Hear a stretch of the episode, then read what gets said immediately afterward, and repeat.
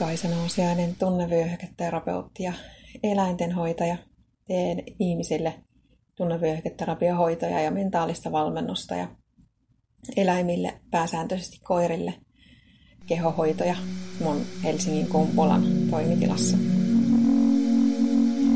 Mä kävin vähän aikaa sitten suomalaisen kuolemantutkimuksen seuraan, seköhän sen nimi oli. Joo, suomalainen kuolemantutkimuksen seura ry luennolla, jossa sairaanhoitaja ja opettaja puhu hoitajan tunteista, siis kuolevan ihmisen hoitajan tunteista.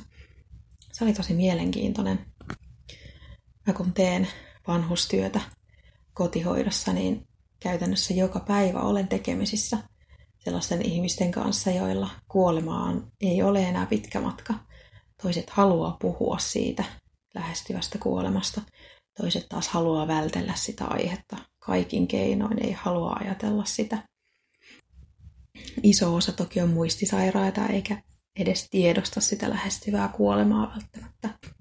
Mutta siellä luennolla luennoitsija puhui siitä, että tunteita on aina olemassa.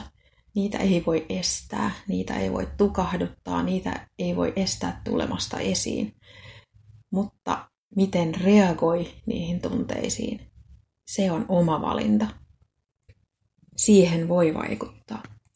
Nykyään, kun eletään järkikulttuurissa, niin joskus kuulen väitteitä, että tunteita ei saa näyttää. Ei ole hyväksyttyä tuolla ulkona kulkea itkien tai huutaen tai mikä ikinä se pinnalla oleva tunne on, pitäisi vaan näyttää tyyneltä. Ja että omia ajatuksia hallitsemalla, hillitsemällä voi hallita myös niitä tunteita. Niin joo, tavallaan se on niin, että kun opettelee ajattelemaan tietyllä tavalla, opettelee asennoitumaan tietyllä tavalla asioihin, niin se vaikuttaa sinne tunteisiin myös. Mutta ei se vielä opeta reagoimaan niihin tunteisiin tietyllä tavalla. Se tulee vaan siitä, sitä kautta, että opettelee tunnistamaan ne tunteet. Mikä tunne tämä on, mikä tunne herää tässä tilanteessa, mikä tunne herää, kun mä ajattelen tätä asiaa. Ja päättää, miten ilmaisee sitä tunnetta, eli miten reagoi siihen kokemaan, kokemaansa tunteeseen.